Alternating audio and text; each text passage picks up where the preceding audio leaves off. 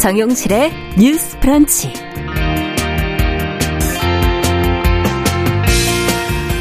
안녕하십니까 정용실입니다. 아, 노란 봉투법, 안전운임제 연장과 같은 노동 관련 법안은 정부 여당 또 야당과 노동계 입장이 엇갈리는 그런 현안들인데요. 새해 예산안을 어렵게 통과시킨 여야가 눈앞에 놓인 여러 쟁점 사안들을 어떻게 처리할지 관심이 모이고 있습니다. 아, 쟁점 법안들에 대한 여야의 시각과 또 처리 전망은 어떤지 오늘 좀 살펴보겠습니다. 네, 최근에 열 요금이 급격히 올라서 난방비 걱정하는 분들이 많아졌습니다. 조금이라도 요금이 덜 나오게 하는 방법은 없을지 고민하게 되는데요. 우리가 실천할 수 있는 현실적인 난방비 절약법 같이 한번 정리해 보겠습니다. 12월 26일 월요일 정용실의 뉴스 브런치 문을 엽니다.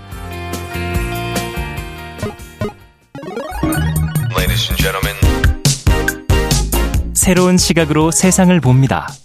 정용실의 뉴스 브런치 뉴스픽.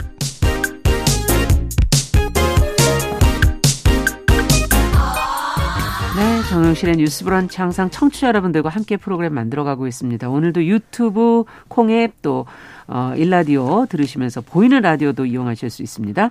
어, 의견 보내주시면 저희가 방송 중에 반영하겠습니다. 자, 뉴스픽으로 저희는 문을 열어보죠. 어, 전혜원 우석대 개공 교수님 어서 오십시오. 안녕하세요. 전예현입니다. 네, 조우론 변호사님 어서 오십시오. 네, 안녕하세요. 조우론 변호사입니다. 자, 새해 예산안을 뒤늦게 처리한 여야가 이제는 또 쟁점 법안 논의를 지금 앞두고 있는데 그것도 또 쉽지 않은 상황인 것 같습니다. 어떤 법안들이 있고 이슈들이 있는지 여야 입장을 좀 먼저 정리를 해 주시죠. 조 변호사님. 네, 2024년 예산안 그리고 부수 법안이 이제 겨우 처리가 됐었는데요. 이제 28일 날 예정된 본회의를 앞두고 내년부터 효력이 사라지는 일몰 조항 관련 법안을 두고 오늘 네. 내일 이틀간 이제 음. 상임위 심사가 시작됩니다. 크게 쟁점 법안이 세 가지 정도라고 볼 수가 있을 것 같은데요. 예. 첫 번째는 이제 화물차 안전 운임제, 예. 두 번째는 이제 30인 미만 사업장에서 추가 연장 근로제, 를 음. 하고 있는 부분 그리고 세 번째가 국민건강보험법과 그리고 국민건강증진법 관련된 이야기입니다. 네. 일단 화물자동차 운수사업법 개정안 같은 경우에는 그 화물차 안전운임제 저희 방송에서도 몇 주 전에 다뤘었는데요. 네. 이거를 이제 3년 연장하는 내용의 개정안이 논의가 됩니다. 네. 그러니까 최근에 화물연대가 집단 운송 거부를 하면서 이 안전운임제를 폐지를 그러니까 일모를 아예 폐지를 하고 음. 확대를 해달라라고 요구한 사안이었는데요. 여야가 이미 국토교통위원회에서 이 법안을 두고 한 차례 격돌을 했고요. 네. 더불어민주당 같은 경우에는 이 법안을 그 지난 9일에 전체 회의에서 단독 의결을 했고 반대하는 국민의힘 의원들은 회의에 아예 불참을 했습니다. 아. 그러니까 여당의 입장은 원래는 이제 3년 연장을 하자고 여당도 이제 제안을 했었었는데 네. 화물연대가 이것을 받아들이지 않고 음. 파업을 한 만큼 이것을 아예 원점에서 재검토해야 한다라는 음. 입장인데요. 민주당은 이에 대해서 정부 여당이 유치하고 졸렬하다며 이제 법안 처리를 요구하고 있는 상황입니다. 음. 그리고 또 하나는 아까 말씀드린 근로기준법 일몰 조항인데 네. 지금 30인 미만 사업장에서 주 52시간에 추가로 8시간의 근로 연장이 허용이 되고 있습니다. 예. 그런데 30인이 넘는 사업장에서는 주 52시간을 우리가 지켜야 되는 건데 네. 그러니까 30인 미만 사업장에서 추가로 8시간 근무하는 이 근로기준법이 올해로 이제 일몰 조항이 있는데 네, 끝나게 되는 거군요. 개정이 되지 않고 끝나게 되면은 이제 30인 미만 사업장도 52시간. 을 지켜야 되는 네. 겁니다. 그래서 국민의힘 같은 경우에는 중소기업과 소상공인의 여건을 고려를 해서 이 일몰을 좀 더 연장을 하자. 그러니까 음. 30인 미만 사업장에서는 계속해서 좀 한시적으로는 이 추가 8시간 특별 연장 음. 근로를 허용하자라는 입장이고요. 민주당은 현재 폐지하자라는 입장입니다. 네. 그리고 또 하나는 이제 건강보험 재정을 국고 지원을 해야 한다라는 것도 저희가 방송을, 저희 방송에 예. 다뤘었죠. 이것도 올해까지가 일몰 조항으로 되어 있습니다. 예. 그러다 보니까 올해 이 법이 또 개정이 되지 않으면 건강보험 재정을 이제 국고로 지원이 되지 않는 겁니다. 그렇기 때문에 이것도 좀 시급하다고 보이는데 네. 민주당 같은 경우에는 일몰 규정 폐지하고 앞으로 그냥 음. 계속 국고 지원하자라는 그런 입장이지만 네. 국민의힘 같은 경우에는 재정 건전성 악화가 음. 우려된다라는 입장이어서 한시적으로 한 5년 정도만 좀 더 연장을 해보자라는 입장이기 때문에 이 부분에 대해서 여야가 어떻게 합의를 이룰지 우리가 살펴봐야 네. 되는 부분이고요. 이 법안 말고도 지금 논의가 돼야 될 법안들이 굉장히 많습니다. 아. 특히 정의당이 강력하게 처리를 요구하고 있는 그 노란봉투법, 네. 그러니까 노조 파업으로 발생한 어떤 회사 손실에 대해서 사측의 손해배상을 제한하는 음. 그런 법도 지금 우리가 논의를 해야 되고 또 정부의 쌀을 매입을 의무화하는 그 양곡 관리법도 지금 우리가 협의를 해야 하는데 이 네. 부분도 이제 다뤄질 수 있을지 우리가 살펴봐야 될 것 같고요. 예. 또 하나는 이제 민주당 노웅래 의원의 체포 동의안 역시 음. 이 본회의에서 지금 표결이 될 예정이라고 하는데 이 부분도 어떻게 될지 살펴봐야 될 것 같습니다. 네. 그리고 이제 연초가 되면 금방 또 다가오는 1월 7일 종료되는 이태원 참사 국정조사 특위 기간이 아. 있거든요. 이것도 이제 연장이 될 수 있을지 국민들이 좀 관심을 갖고 지켜봐야 될 것 같습니다. 네, 사안이 많은데 연말이 돼서야 일을 하고 있다는 생각이 들고 그 전에 좀 빨리 논의들을 많이 했었으면 얼마나 좋았을까 하는 근데 굉장히 중요한 사안들이 많네요. 지금 하나씩 들여다보다 보니까 어, 특히 노동 문제부터 저희가 먼저 하나씩 좀 다뤄볼까요? 노동 관련 법안들이 많은데 어, 30인 미만 사업장의 특별 연장 근로 또 화물차 안전운임제 이, 이 부분은 어떻게 전망하십니까 두 분께서? 네, 이 근로기준법 개정안에 대해서 일각에서는 중소기업이나 중견기업에서 여러 가지 요청을 받았다라고 얘기를 하고 있는데 예.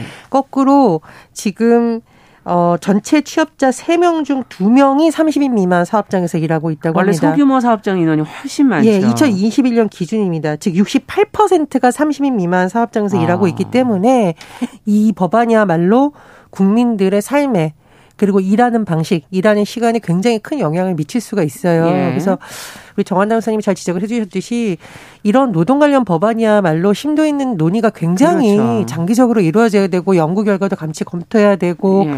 경영계 입장, 노동계 입장을 다 들었어야 되는 건데 지금 어쨌든 노동계에서의 반대도 불구하고 지금 연말까지 온 상황인데요. 여야가 이 부분에 대해서 음. 잘 접점을 찾아야 된다 이렇게 생각이 들고요. 또 하나가 만약에 이번에 그냥 넘어가게 되면 어떻게 되는 겁니까? 아까 변호사님 그냥 설명하셨는데요. 일몰제에 네. 해당이 돼서 일몰제 해당이 돼서 이제 30인 미만이어도 그러니까 30인 미만이어도 52시간 추가 연장이 아니라 계속 그 52시간만 52시간을 지켜야 근무를 되는 해야 거죠. 되는 거가 그렇죠. 되는 거죠. 네네. 가- 예. 현재의 법안이 이제 허용을 해주는 건데요. 네. 그 법안이 연말이면 사라지게 되는 거니까 허용이 안 음, 된다. 그렇죠. 이 부분을 좀 봐야 될 것 같고요.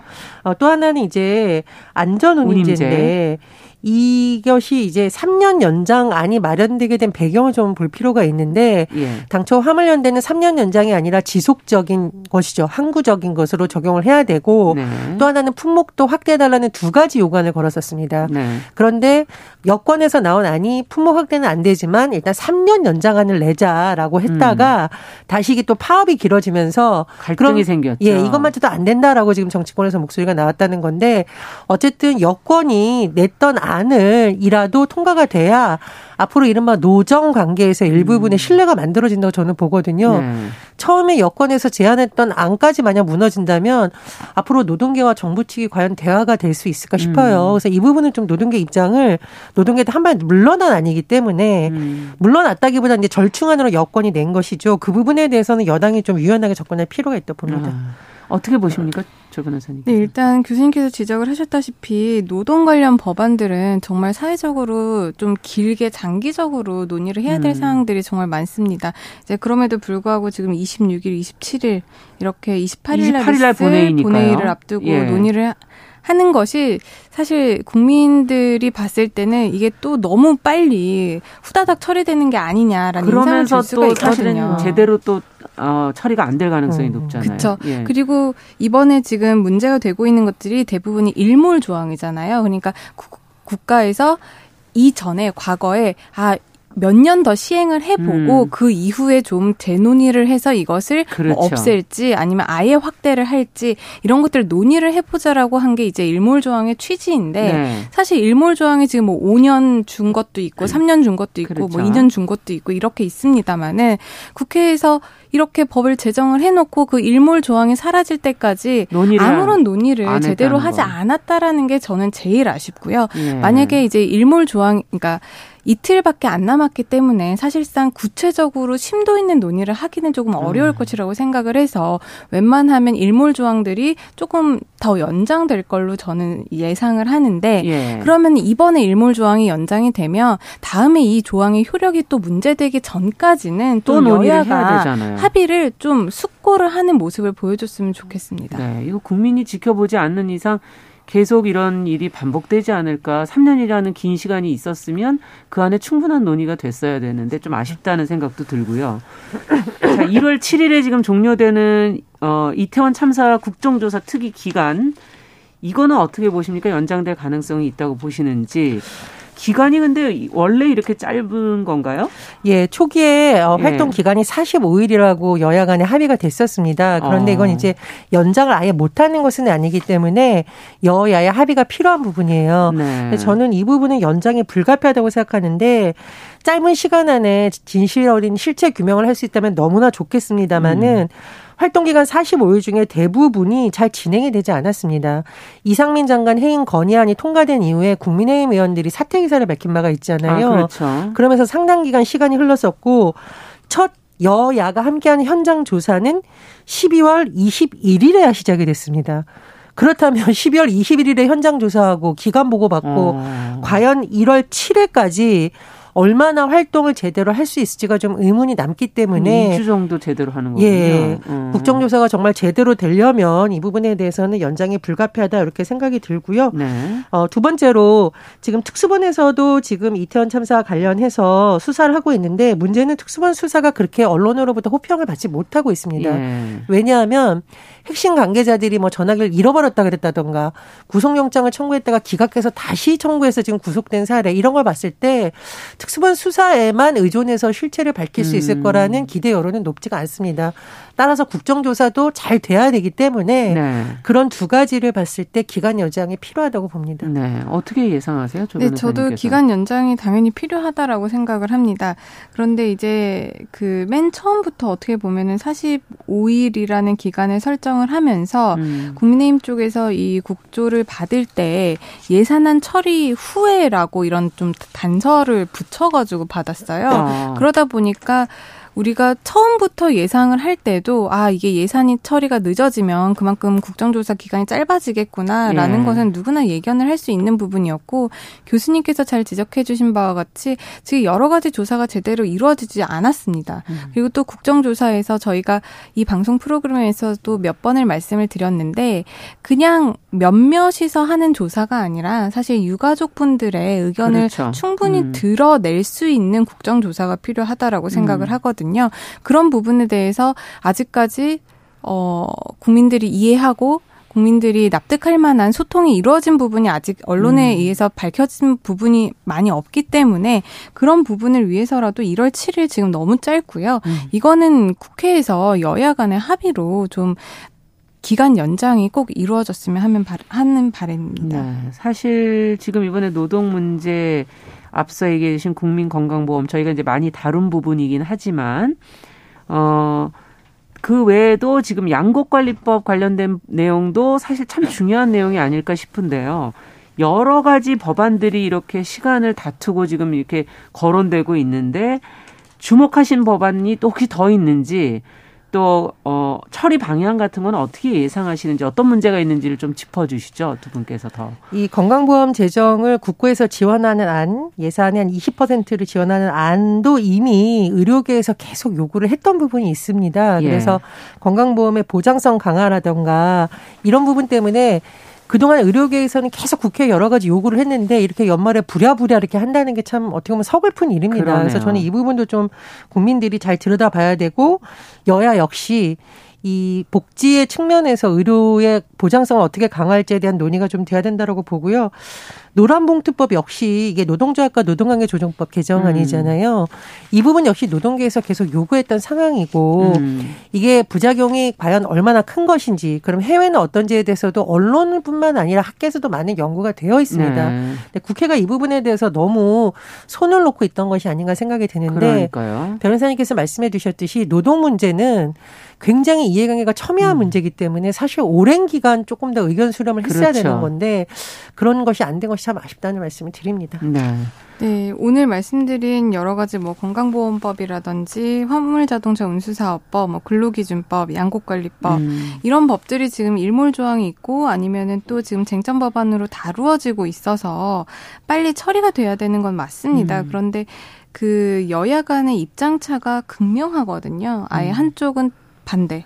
한쪽은 찬성 이런 식으로 합의점을 찾기 어렵다는 합의점을 얘기인가요? 찾기가 예. 어려울 정도로 좀 극단에서 지금 대립을 하고 있는 상황입니다. 예. 그렇기 때문에 이런 부분일수록 사실상 심도 있는 논의가 필요한데 그런 부분이 이루어질 수 있을지가 저는 사실 제일 의문이고요. 음. 만약에 이번에 이게 잘 합의가 안 돼서 만약에 뭐잘 되지 않는다라고 음. 하더라도 앞으로 계속 이 부분은 우리가 추가적으로 계속 관심을 가지고 들여다봐야 될 사항이고 제가 하나 말씀드리고 싶은 거는 지금 노동 관련해서 노란봉투법 그리고 아까 말씀드린 그 30인 미만 사업장에서의 예. 그 추가 연장 근로 관련해서는 이게 둘 다 노동에 관한 문제인데 하나는 국민의힘이 반대하고 하나는 지금 그러네요. 민주당이 반대를 네. 하고 있는 상황이에요. 그렇기 때문에 이게 어떻게 보면은 타결이 조금 하나 내어주고 하나 받는 식으로 이루어질 음. 수도 있다. 그런 가능성도 있지 않을까 그런 생각을 그, 좀 해보고요. 그렇게 볼 때는 또 노웅래 의원의 체포 동의안이 있기 때문에 이것도 또 하나의 그런 거래가 될 수 있는 사안이 되지 않을까 이런 생각도 드는데 그건 두 분은 네, 어떻게 맞습니다. 보십니까? 또 이건 또 정치적인 문제잖아요. 예. 그 특히 민주당 노웅래 의원 체포동의안 같은 경우에는 지금 제적의원 과반 출석에 과반 찬성으로 이제 가결이 되는 문제이기 때문에 어떻게 보면은 민주 당이 지금 최대 다수석을 뭐, 가지고 네. 있기 때문에 사실상 민주당이 단독으로 처리할 수도 있습니다. 예. 그렇기 때문에 이것을 만약에 민주당에서 방어를 해준다라고 한다면 뭐 일각에서는 나중에 이, 이재명 의원의 어떤 방탄용을 위해서라도 먼저 이번에 한번 방어를 하고 갈 것이다라는 의견도 있는데요. 또 여러 가지 법안들에 의해서 민주당이 자기들이 원하는 법안을 통과시키기 음. 위해서 하나의 또 뭐 협상의 키로 내놓을 수도 있는 거기 때문에 우리가 또 봐야 되고 사실상 오늘 말씀드린 이런 법안 이외에도 한 저번 주에 저희가 말씀드린 낙태죄 관련한 예. 규정도 지금 3년 정도가 지났는데 아직까지도 논의가 되고 있지 않잖아요. 예. 차별금지법도 마찬가지고요. 그러네요. 그렇기 때문에 국회에서 좀 충분히 이미 시간을 두고 헌법 예. 재판소나 아니면 일몰 조항이 이제 충분하게 상의할 시간, 논의할 시간을 줬음에도 불구하고 이렇게 다가와서 막판에 이르러서야 음. 부랴부랴 처리하면 사실상 입법이 예. 꼼꼼해질 수가 없다고 생각을 합니다. 그러네요. 그렇기 때문에 좀 이런 부분에 대해서는 좀 사전에 사회적 논의를 음. 통해서 세밀하게 접근하는 그런 방식이 필요하다고 생각합니다. 반성이 좀 필요할 것 같아요. 예. 네, 농내 의원 체포 동의안은 지금 민주당 차원에서 우리는 어떻게 한다라는 안은 없습니다. 정해진 네, 자유 투표를 음. 아마 하는 쪽으로 나올 가능성이 높은데 글쎄 오늘 뭐 새로운 안이 나올 수는 있지만 현재까지는 그렇기 때문에 저는 오히려 현재 음. 거론되는 법안과 어떤 협상의 대상은 아니라고 아니다. 보고요. 예, 예. 음. 그렇게 생각이 듭니다. 네. 지금 1663번님께서는 앞서 30인 미만 근로자 얘기를 저희가 했더니, 어, 왜 이렇게 우리는 인간이 아닙니까? 도대체 왜 이러는 겁니까? 너무 심합니다라는 지적을 해주셨고요. 그 비슷하게 6883번님께서도 대기업, 중견기업, 소기업, 영세 자영업자 간의 임금 소득 격차 너무 심한 거 아니냐. 이거를 줄이는 방향으로 논의와 정책이 좀 더 심화해져 심화돼 가야 되지 않겠는가 하는 그런 지적까지를 해 주셨습니다. 자, 어, 저희가 마지막까지 본회의가 될 때까지 좀 지켜보면서 그 후에 연말에 또 다시 한 번 더 평가를 해보도록 해야 될 것 같습니다. 자, 두 번째 뉴스로 가보죠. 예, 새해가 이제 얼마 남지 않았어요. 어, 서울 지하철 요금이 오를 전망이다라는 어, 뉴스가 있는데 많은 분들이 이용을 하고 계시기 때문에 이 뉴스는 저희가 또 들여다보지 않을 수가 없거든요. 이유가 일단 어떻게 되는지 먼저 정 교수님께서 좀 정리를 해 주시죠. 예, 서울시뿐만 아니라 대구시나 부산시에서도 지하철이 운행되고 있죠. 그렇죠. 그리고 음. 우리가 관련 법안, 법안에 따라서 지금 65세, 만 65세 이상 노인이라던가 장애인들은 지하철을 탈 때 무임승차 돈을 내지 않습니다. 네. 그런데 이 부분에 대해서 서울시를 비롯한 지자체에서 이미 입장을 낸 바 있는데요. 아, POS 이게 Public Service Obligation 즉 공익 서비스 차원에서의 의무화는 이렇게 되어 있는데 예. 이 예산을 지자체가 감당할 수 없는 수준이니 정부의 예산으로 지원해 달라는 입장을 냈었습니다. 아, 특히나 서울시의 경우에는 오세훈 시장이 지난 19일 한 언론 인터뷰에서 정부가 만약 도와주지 않는다면 요금 인상을 고려할 수밖에 없다라고 구체적으로 말한 상황이었죠. 음. 그리고 이 예산이 국회 본회의에서 반영이 되지 않았습니다. 결국은 아. 그렇다 보니 지자체들이 요금 인상을 할 수밖에 없다라는 것을 적극 검토하지 않겠느냐는 전망이 나오고 있는 거고요. 그렇군요. 그렇다면 지하철 기본 운임과 이 문제는 왜 이렇게 문제가 많을까? 크게 세 가지로 보입니다. 네. 첫 번째로 서울시의 경우에는 2015년에 요금이 인상되는 8년째 그대로다. 아. 라고 좀 주장을 하고 있고요. 두 번째로 인구 고령화 현상이 일다 보니 이게 만 65세 이상은 무임승차인 것과 맞물려서 아. 무임 수송 일원이 늘어나고 있다.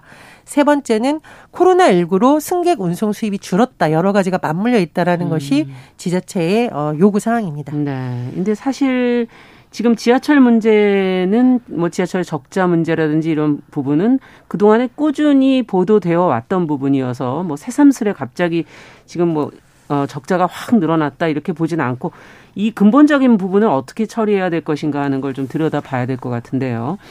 어, 일단 교통약자 무임승차 제도가 그 도입이 된 만큼 정부가 손실 보전해야 된다는 게 지금 지자체들 입장 아니겠습니까? 이 부분부터 좀 들여다볼까요? 어떻게 보십니까? 두 분께서는?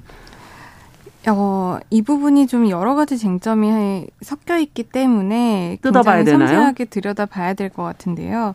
일단 이게 노인이라든지 장애인과 같은 노약자 무임 수송에 따른 비용을 네. 이제 정부, 그러니까 중앙 정부 차원에서 보전을 할지 아니면은 지자체가 이것을 다 부담을 할지 예. 그 부분이 가장 첨예하게 대립을 서로 하고 대립하고 있습니다. 있는 거죠. 사실상 이제 서울시라든지 지방자치단체에서는 이 교통 약자의 무임 승차 제도가 1984년에 아.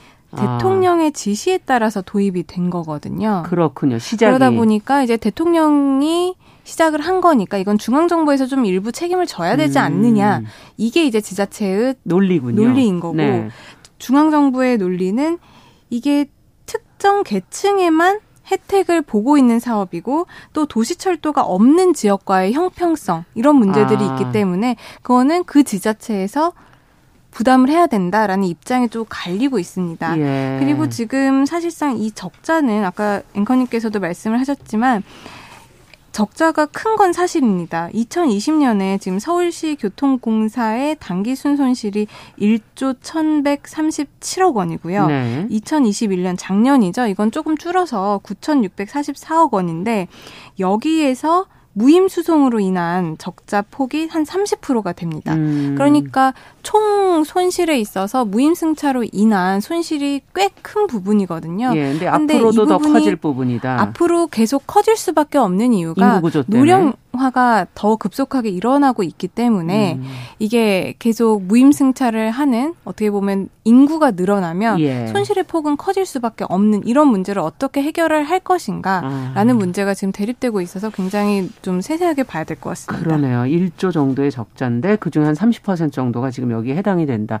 어떻게 보세요, 정 교수님께서는? 이게 네. 만약 뭐 서울교통공사라든가 이런 것이 노력해서 넘을 수 있는 거라면 자체적으로 효율을 음. 요구해라라고 할 수 있는 건데 말씀해 주셨듯이 이것이 나이를 기준으로 하는 기준이 들어가 있기 음. 때문에 자체 효율성 노력만으로는 좀 한계가 있을 그렇죠. 것이라는 것이 예상이 됩니다. 예. 예를 들면 말씀해 주셨듯이 서울시는 지난해 적자에서 무임수송의 비율이 29%입니다.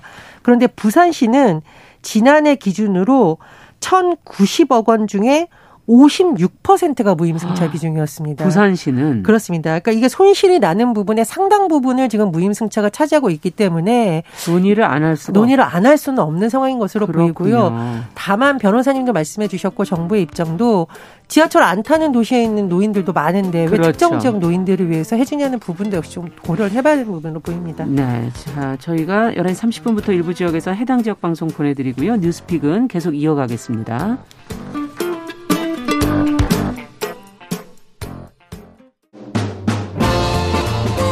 여러분은 지금 KBS 1라디오 정용실의 뉴스 브런치와 함께하고 계십니다. 네, 뉴스픽은 지금 지하철 무임승차로 인한 적자 문제 관련 예산 어느 쪽이 감당해야 하는지 지자체와 지금 정부에 어, 대립되는 의견들 저희가 이야기 나눠보고 있습니다.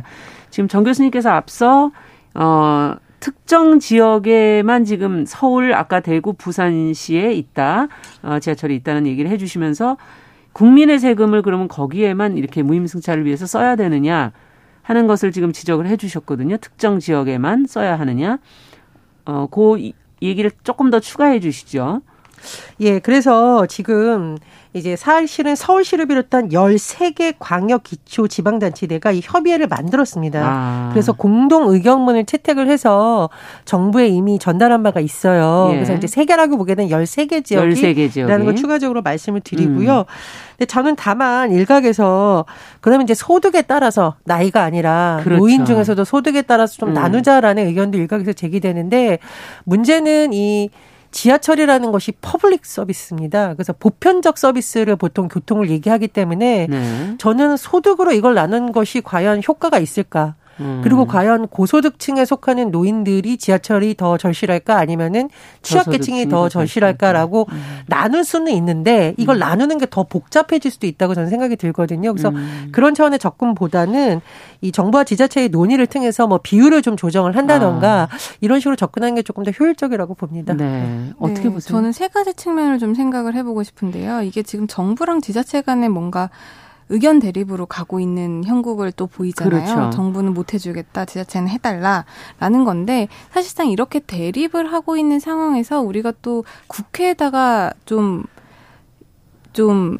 이 탓을 하지 않을 수가 없어요. 어, 사실상 네. 이번에 코레일 같은 경우에는 손실 보전이 됐지만 지자체 철도공사는 이제 손실 보전이 안 되는 것으로 이제 본회의에서 의결이 된 거잖아요. 네. 이 원인이 철도 산업 발전 기본법에는 이 손실의 60%를 보전을 하는 것이 이제 법에 의해서 규정이 되어 있습니다. 철도 산업 코레일에 대해서 네, 철도 산업 발전 기본법에 보면 은 이렇게 예. 무임 수송에 따른 손실을 아. 국가에서 보전을 해주는 것이 법에 의해서 있다 보니까 이 예산은 깎을 수가 없는 거예요. 네. 그런데 이제 노인복지법에 따라서 65세 이상 무임 승차를 제공하고 있는 이 도시철도에 대해서는 도시철도법에 이런 규정이 없습니다. 아, 그렇기 그래요? 때문에 이번에 예산을 올렸다가도 본회의에서 이게 빠진 거거든요. 음. 그렇기 때문에 뭐 정부 지자체 뭐 협의를 해서 정부에서 국고 보조를 해주면 좋겠지만은 기본적으로는 이런 근거법이 있어야 어느 정도 음. 건강보험 국고 지원처럼 그렇죠. 도시철도 그러니까 철도산업발전 기본법처럼 이런 규정들이 있어야 어느 정도 가능하기 때문에 그런 부분도 이번에 좀 논의가 됐으면 좋겠고요. 그런데 이거를 또 국고에서 뭐 전액 지원하라 이런 거는 사실상 규정하기가 어렵 없 그러니까 어렵습니다. 여러 음. 가지 아까 교수님께서도 지적하셨다시피 도시철도가 없는 지역 음. 그리고 또 이게 특정 이용자에게만 해당이 하는 거지 보편적으로 모든 사람에게 주어진 서비스가 아니기 때문에 형평성의 문제까지 있기 때문에 결국은 또 요금 인상이 논의가 될 수밖에 아. 없습니다. 그리고 요금 인상의 논의는 사실상 지금 한 기존에는 3, 4년 단위로 버스라든지 지하철 공공요금이 그렇죠. 올랐었는데 지금 8년째 동결이라는 거거든요. 네. 그러니까 사실상 이 부분도 손을 댈 수밖에 없는 상황이 있기 아. 때문에 그런 법의 문제 그리고 정부와 지자체 간의 조율 문제 그리고 공공 운임의 음. 인상 문제 이런 것들이 모두 다 세밀하게 이루어져야 될 것 같고요.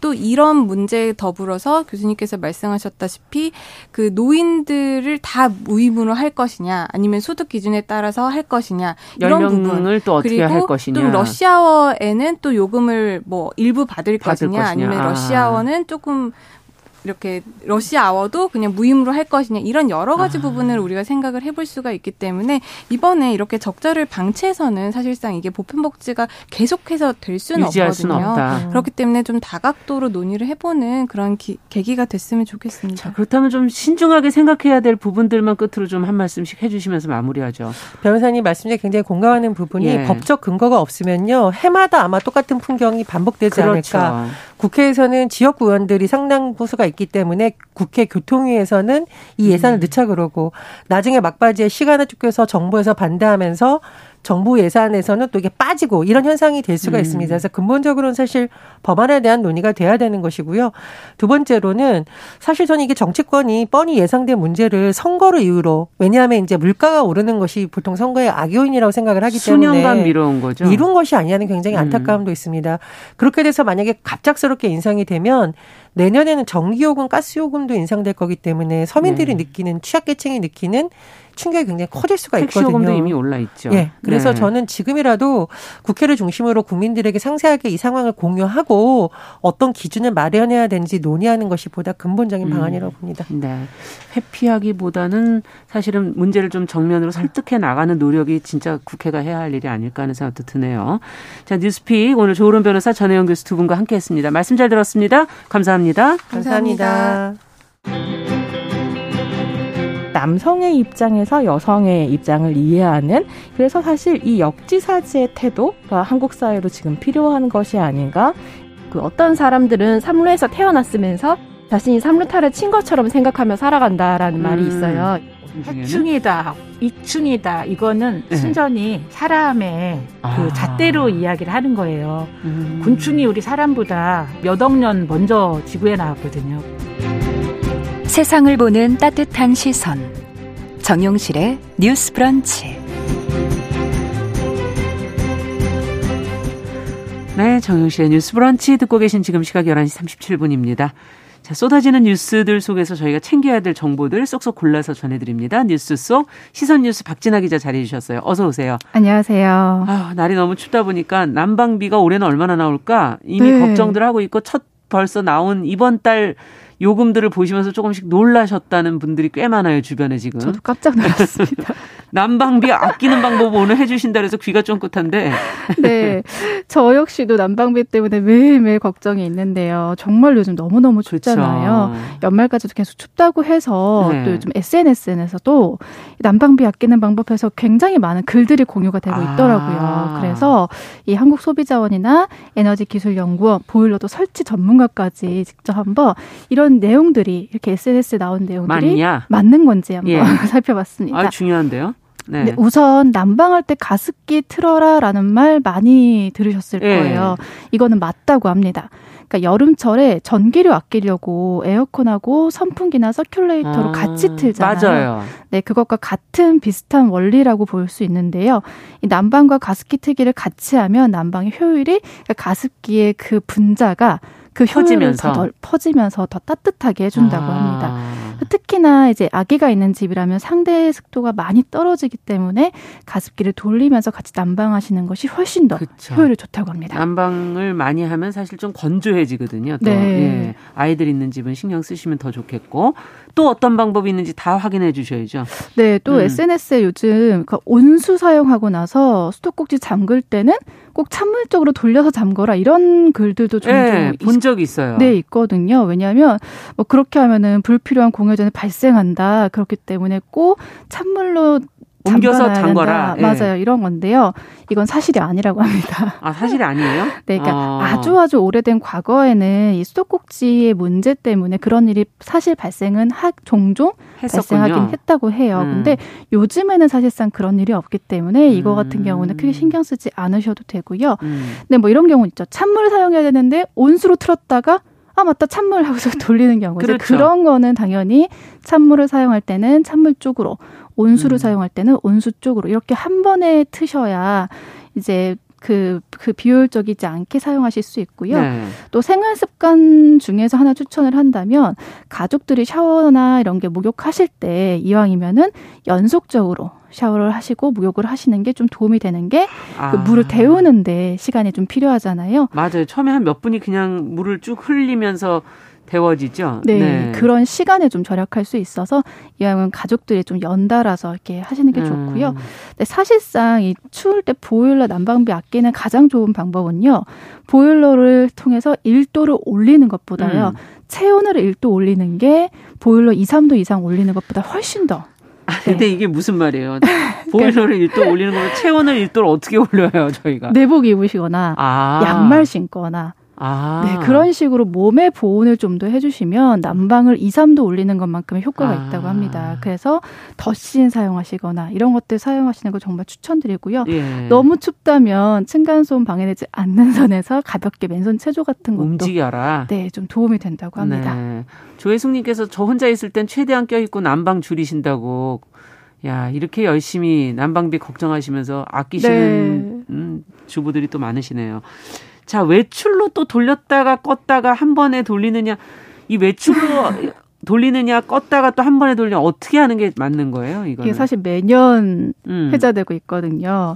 보일러는요 요즘 같이 많이 추울 때는 외출 기능 사용하시는 게 더 효과적이라고 합니다. 아. 네, 보일러를 껐다가 또 한 번에 키게 되면 손실된 열을 한 번에 이게 또 채워야 되기 때문에 연료를 순간적으로 또 많이 사용하게 된다고 해요. 아. 네, 외출 기능을 사용하면 그런 연료를 더 많이 사용하는 걸 줄일 수도 있고 또 수도 동파 방지와 함께 난방비도 좀 아. 아낄 수 있기 때문에 요즘 아예 차게 됐다가 네. 어, 동파도 될 수도 있으니까. 네, 맞습니다. 예. 그러니까 요즘 같은 경우는 그냥 외출로 돌려두시는 게 더 효과적입니다. 네, 알겠습니다. 자, 그럼 다음 소식 좀 살펴보죠. 네, 이번 주가 2022년 마지막 주라는 사실을 알고 계신가요? 알죠. 네, 저도 지금 이제 달력이 거의 끝나가잖아요. 12월에. 깜짝 놀랐는데요. 예. 근데 또 그래도 올해는 조금 특별한 소식이 있더라고요. 3년 만에 음. 네, 새 서울 종로 보신각 제야의 종 타종 아, 행사가 이게 열리나요 올해는? 네 열린다고 음. 합니다. 그래서 관련 소식을 조금 정리해 봤는데요. 제야의 종 타종은요 매년 12월 31일에 그때에서 이듬해 1월 1일로 넘어가는 그 자정에 음. 33번의 종을 치면서 새해를 맞는 행사죠. 그렇죠. 네, 2020년하고 21년에는 코로나19 확산 우려로 대면이 아니라 온라인으로 진행을 음. 했었는데요. 3년 만에 올해는 약 10만 명이 넘는 인파가 몰릴 것으로 예상이 된다고 합니다. 걱정스럽네요. 그래서, 예. 네, 그래서 서울시는 관계 기관과 함께 안전관리 대책 수립하는 등 대응에 나섰다고 합니다. 네, 도로 통제가 그러면 되겠네요? 맞습니다. 우선 행사 당일 밤 9시부터요. 아, 밤 9시부터? 네, 다음 날 새벽 1시 30분까지 세종대로부터 종로 2가 을지로 음. 1가부터 안국로, 또 청계 광장부터 청계 2가, 시청 뒷길부터 종로 9청 등 이 보신각 일대 차도를 전면 통제를 아, 합니다. 그렇군요. 네, 꼭 참고하시고요. 또 31일 밤 11시부터 다음 날 새벽 1시까지 이 2시간 동안 서울 잘철 1호선은요. 종강역 정차하지 않습니다. 음. 네, 무정차 통과하고요.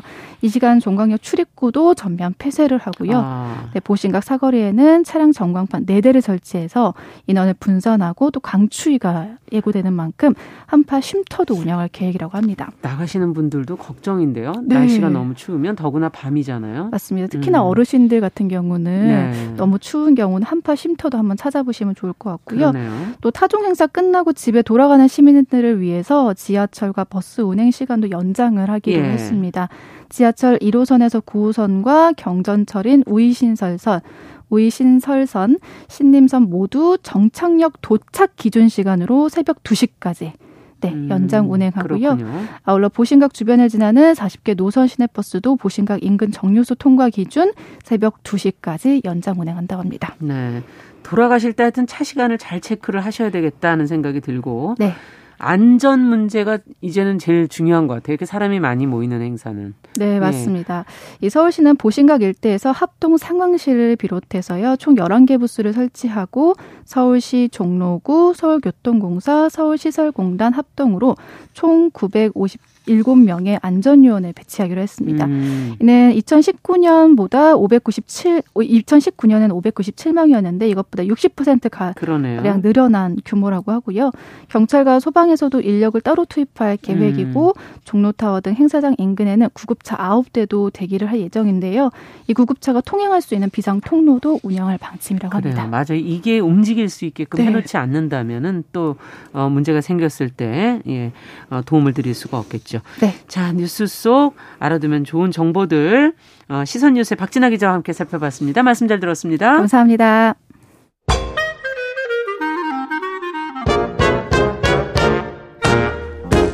모두가 행복한 미래 정용실의 뉴스 브런치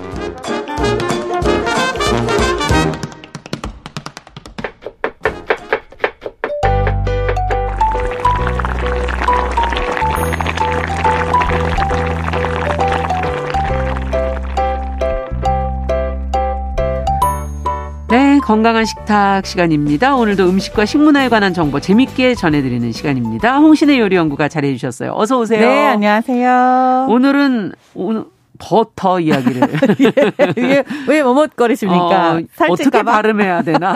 아, 그렇죠. 느끼하게 발음해야 되나? 아. 니면 한국식으로 발음해야 되나? 벌어. 네. 그러면 못 알아들으실 것 같아서. 근데 이게 방송으로는 음. 괜찮을지 모르겠지만 옛날에는 한참 빠다라고 얘기를 많이 그렇죠. 했잖아요. 예. 근데 이게 이게 와닿는 음. 세대거든요. 저는 아, 이게 버터도 사실 나중 또 저랑 또 같은 세대. 밥에다가 그거 옛날에 이렇게 사각으로 되어 있는 거 한쪽 얹어가지고 저는 거기다가 오이지. 아, 네. 아우 저보다 확실히 언니시군요. 여름에는 그거 얼마나 맛있는데요. 저희는 무조건 네. 간장에다가 간장에다가 네, 그리고 네. 그 깍두기 있지 않습니까? 사실 저는 버터가 아니었구나. 마가린이었구나. 아, 마가린 세대십니까? 마가린에다가 오이지. 네, 버터하고 예. 마가린 차이도 사실 말씀을 드리자면은 예. 이게 뭐 이런 게 있어요. 생크림도 마찬가지인데 동물성, 식물성이에요. 음. 우리가 식물성이 조금 더 건강에 좋다 그래가지고 요즘에 굉장히 많이들 찾고 계시지만 예. 기름의 경우는 조금 다릅니다. 그래서 이게 생크림도 마찬가지로 동물성 생크림, 그러니까 원유를 가지고 네. 만든 우유를 가지고 만든, 만든 게 생크림. 조금 더 풍미가 있고 좋고요. 음. 그리고 버터도 마찬가지지만 마가린 같은 경우는 원유 자체가 우유가 아니라 식용유죠. 아. 그러니까 이게 식물성 기름을 갖다가 버터의 풍미, 그러니까 버터의 모양새를 그렇죠. 갖출 수 있게끔 탁 뻥튀겨서 만드는 거기 때문에 그런 질감을 아. 그래서 어떻게 보면은 그냥 기름을 섭취하는 건데 기왕이면 풍미도 좋고 그리고 또 영양학적으로도 조금 그러네요. 더 우수한 네, 동물성 기름을 먹는 게 더 낫다. 약간 아, 요런 그렇군요. 느낌의 이거는 네. 기름에서는 좀 또 다르군요. 그렇죠. 네. 네. 식물성이라고 해서 100%다 뭐 좋은 건 아니다라고. 그러네요. 공정 과정에서의 문제지 사실 기름 자체가 나쁘다는 건 절대 음, 아니에요. 네. 예. 그럼 요즘 트렌드부터 좀 살펴보죠. 요즘에 왜 버터를 골라오신 겁니까? 오늘 아. 주제로. 어, 이게 제가, 무슨 트렌드인가 보죠, 요즘에? 그쵸. 이제 제가 이제 곧 반백살을 살지 않습니까? 예. 누가 들으시면 백살인 줄 아시겠어요.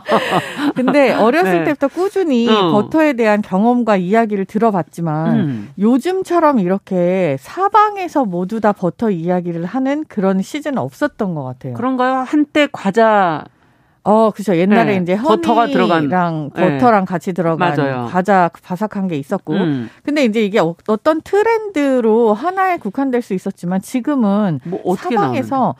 뭐 저희는 버터에 밥도 뭐 비벼 먹고 네. 이런 정도로 얘기했지만 지금 이것뿐만이 아니라 뭐 과자류 그리고 음식뿐만이 아니라 무슨 주류 주류? 네. 주류는 뭐 무슨 말입니까? 못 들어보셨습니까? 못 들어봤습니다. 버터로 버터 맥주 못 들어봤어요? 이게 사실 음. 정확하게 말씀드리면은 버터 맥주가 상품명은 아니기 때문에 여기서 말씀을 네. 이렇게 드릴 수 있어요. 이게 프랑스어로 버터를 뜻하는 음. beurre로 음. 해가지고 맥주를 만들어요? 네. 아니 그럼 만들었다. 버터가 들어가 있다는 얘기예요? 어 이게 버터, 버터 맛이라는 향이, 거예요. 그러니까 총 네 종류가 있는데요. 아. 버터 향이 들어간 게 한 종류가 있고 아. 나머지는 사실은 버터랑은 상관이 없습니다. 한 개만 향이 들어가 있고. 그렇죠. 네. 근데, 근데 버, 이름을 안 들어보신 거, 그러니까 안 드셔보신 거죠? 그렇죠. 아 이게 지금 편의점에도 굉장히 많이 있고요. 어. 뭐 하루에 3만 몇천 개씩 팔릴 정도로 굉장히 인기군요. 인기가 많은데 그런 음. 어떻게 보면 진짜 트렌드예요. 아주 트렌디한 맥주 중에 향이 하나고. 들어갔다 그러면 바나나 맛 우유 뭐 이런 거. 아, 네. 그런 것처럼 뭐 역시 저희 목욕, 세대 목욕 후에 먹어야 되는 초코 맛 우유 뭐 이런 거. 근데 처음에는 네. 바나나 맛 우유도 바나나 우유였잖아요. 그렇죠. 그렇죠. 근데 이게 맛이 들어간 게 마찬가지로 뭐 초코 맛도 마찬가지고 네. 커피 맛도 그렇고 정확하게 그 재료가, 재료가 네, 다 사용이 되거나 그 재료가 정확하게 기입이 되는 음. 그런 게 아니라면은 상호에 쓸 수 없다라는 아. 그런 규정 때문에 그렇죠. 그렇게 된 거예요. 어, 이 일단 맥주 말씀드리면요. 네. 이런 게 있어요. 드셔보시지 않으셨다니까 음. 뭐 이걸 이제 관능 평가라고 얘기를 네. 하긴 하는데 맛에 관한 얘기를 조금 드리자면 버터가 가지고 있는 특징 중에 하나가 굉장히 실키한 부드러움. 아. 그러면서 그 풍미가 감칠맛까지 이어지는 굉장히 아. 커다란 근데 이 커다랗다는 게 또 약간 느낌이 원형이에요. 둥글둥글한 음. 커다란 어떤 풍미를 가지고 있잖아요. 그러네요. 그게 딱 입에 넣으면은 터질 듯이 만족스러운 음, 음. 굉장히 입이 꽉 차는 것 같은 그런 느낌이 그쵸. 있는. 그러면서 그, 고소하기도 하고. 그쵸. 그 고소함. 음. 그래서 요 지방 맛을 사실은 또 뭐 제6의 맛이다 뭐 이렇게 얘기를 하기도 아. 할 정도로. 근데 이게 술이랑 만났을 때, 그러니까 음. 안주로서가 아니라 술 자체의 이런 맛이 술이 부드럽고 실키하고 이런가 보죠. 그러면 그래서 이렇게 해서 어. 디자인이 된 술이라고 해요. 음. 이 술이 실제로 버터를 넣었냐 그건 아니거든요. 그렇군요. 술 제조 공정 과정에 기름이 많이 함유가 되면은 술이 어렵죠. 기름이 막 둥둥 뜨고. 네. 술이 안 되죠. 네. 그렇기 때문에 이거는 그냥 버터가 들어갔다라기보다는 음. 버터의 느낌을 주는. 근데 이게 이 회사 측 얘기를 들어보니 아. 보통 맥주를 8일 정도 발효를 해야 되는 라거의 공정 과정보다 예. 약간 어, 덜 발효를 한다고 해요. 그러니까 오. 5.5일 발효했을 때 그 향이 여러 가지 이제 복합적인 그렇군요. 향이 나잖아요. 그게 약간 버터랑 비슷하다라고 아. 해서 이걸 이름을 이렇게 붙였다라고 얘기를 해요. 발효 시간을 어떻게 하느냐에 따라 맛이 달라지는 그쵸? 거군요. 이거는 요리의 음. 약간 과정이랑 똑같은 비슷하군요. 거죠. 그래서 굉장히 예민하게 요 부분을 찍어내서 음. 그렇게 해서 트렌드를 만든 거는 사실이고요. 그렇군요. 이 브랜드를 가지고 지금 그러니까 뭐 약간 지금은 좀 나뉘었지만 예. 처음에 요 음. 버터를 가지고 아이디어를 가지고 브랜딩을 했었던 친구가 가수예요.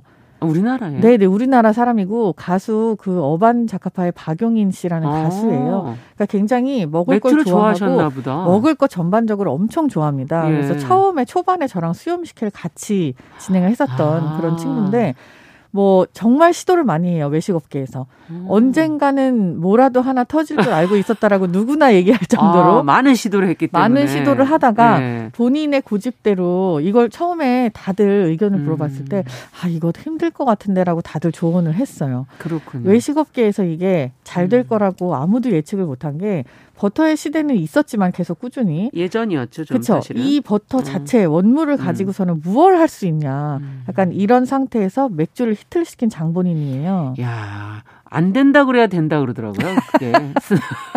모두가 안 된다고 하는 게 보통 대박이 날 수가 있다. 아, 예. 굉장히 큰 네. 교훈입니다. 네. 저도 끝까지 열심히 밀고 나가겠습니다. 김치. 아, 네. 근데 뭐든지 네, 끝까지 열심히. 예. 그렇죠. 계속 해야죠. 네. 근데 이 어. 버터 맥주가 되게 특이한 게 어. 맛뿐만이 아니라 사람들이 쉽게 연관 지을 수 없는 그런 정체성이잖아요. 도대체 네. 기름하고 맥주가 만났을 때 무슨 맛이냐. 그렇죠. 궁금증을 유발할 수 있는 그런 굉장히 음. 좋은 포인트를 가지고 있어서 그랬고, 아까 그 말씀 하셨잖아요. 그 이름, 음. 이게 바나나 맛. 맛. 네, 네, 옛날에 그랬잖아요. 음. 바나나 우유였었는데 그 왜 바뀌었냐. 네. 들어가야 된다. 실제로 지금 이 버터 맥주도 약간 위기에 처해 있어요. 음. 이름에 관해서. 그렇죠. 어, 이게 실제로는 외래어예요. 음. beurre라고 하는 프랑스어 음. 버터를 뜻하는 음. beer beurre 맥주인데 음. 근데 이 외래어 이름 자체를 우리가 문제 삼을 수 있느냐. 지금 음. 현재 법적으로는 뭐 그게 크게 문제가 없다. 그렇겠죠. 이렇게 얘기가 나오나 봐요. 음. 외래어기 때문에 전체적으로. 근데 실제로 이 외래어가 버터를 뜻하는 거면은 음. 그게 문제가 될 수 있지 않느냐 해서 음. 이걸 지금 논의 중이라고 합니다. 그렇군요. 네.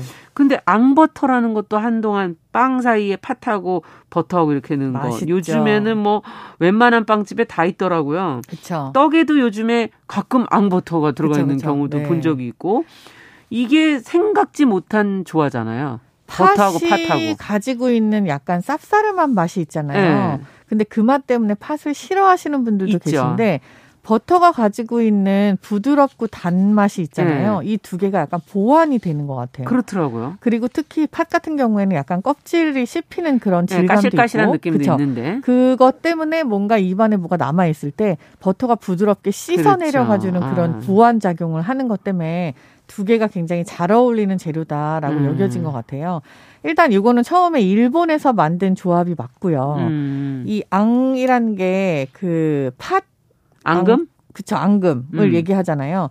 요거에다가 버터를 보완 작용을 시켜서 뭐 음. 빵이라든지 소스라든지 이런데 같이 섞어서 사용을 했었던 거 네. 그거를 한국의 어떤 제과 기능장 분께서 아. 가지고 들어와서 처음에 시험 삼아서 이렇게 조화를 해봤는데. 했던 게 대히트를 치게 된 거라고 해요. 아. 팥하고 버터뿐만이 아니라 버터는 실제로 약간 산미가 있거나 질감이 있는 재료들하고 다 잘 어울려요. 어떤 게? 예를 든다면? 뭐 호두를 빻아서 어. 버터에다가 견과류 같은 걸 같이 섞어서 먹는다든지. 그것도 맛있겠네요. 미국에서 굉장히 대히트를 친 것 중에 하나가 딸기를요. 예. 잼 형태 가까이도 아니에요. 약간 산미가 있도록 딸기 compote를 네. 조금 레몬을 넣고 만든 다음에 음. 그걸 버터랑 섞어서 딸기 버터를 만들어요. 어, 이거는 예전에 해 먹은 거 아닙니까? 딸기 잼에다 그 마가린을 그쵸. 같이 그거를 이제 편하게 네 딸기잼에다가 이렇게 해 먹을 수 있죠. 네. 근데 이게 단짠의 조화일 수도 있고 그렇죠. 이렇게 보완 작용이 되는 두 가지 세 가지 재료를 섞었을 때 서로 음. 급상승하는 게 있는데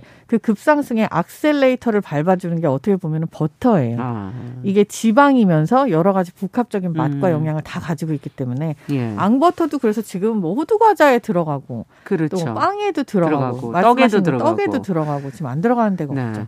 자 이제 마무리해야 될 시간이 다 됐습니다. 1분 그러니까? 남았습니다. 아이고야. 정리를 좀 해주시죠. 오늘 네, 다 못할까요? 어떻게 네, 해야 될까요? 다 못할 것 같은데 지금 다음 주까지 네. 가야 될 것 같습니다. 음. 지금 버터가 어떻게 만들어지는지 사실 음. 지금 오늘은 좀 트렌디한 그런 버터 이야기만 했어요, 지금. 버터가 어떻게 만들어지는지 그리고 음. 실제로 고대 시대 때부터 버터가 먹어지고 역사, 먹었고 네 있잖아요. 역사. 한국의 조선 시대에도 버터가 있었어요. 어, 우리나라 왕들은 얘기인데요. 버터를 먹었습니다. 그래요? 네. 어, 이런 커피를 드셨다는 얘기는 들어봤는데 커피 그때 고종 네. 때문에 커피가 왕실에서 네, 유명했다는 얘기가 있었죠. 많이 네. 나온 얘기지만 네. 근데 버터는 그 훨씬 이전부터 있었기 때문에 이 재미있는 이야기를 그럼 다음 시간에 계속 이어가도록 하겠습니다. 무염 버터, 가염 버터 이 얘기도 좀 해달라는데 그것도 아, 다음 시간에 네네 그럼 다음 시간에 챙겨서 무염 버터, 가염 버터 얘기하도록 해주시기. 바랍니다. 네 건강한 식탁 버터 이야기 다음 시간까지 이어가겠습니다. 홍신의 요리 연구가 함께했습니다 감사합니다. 감사합니다.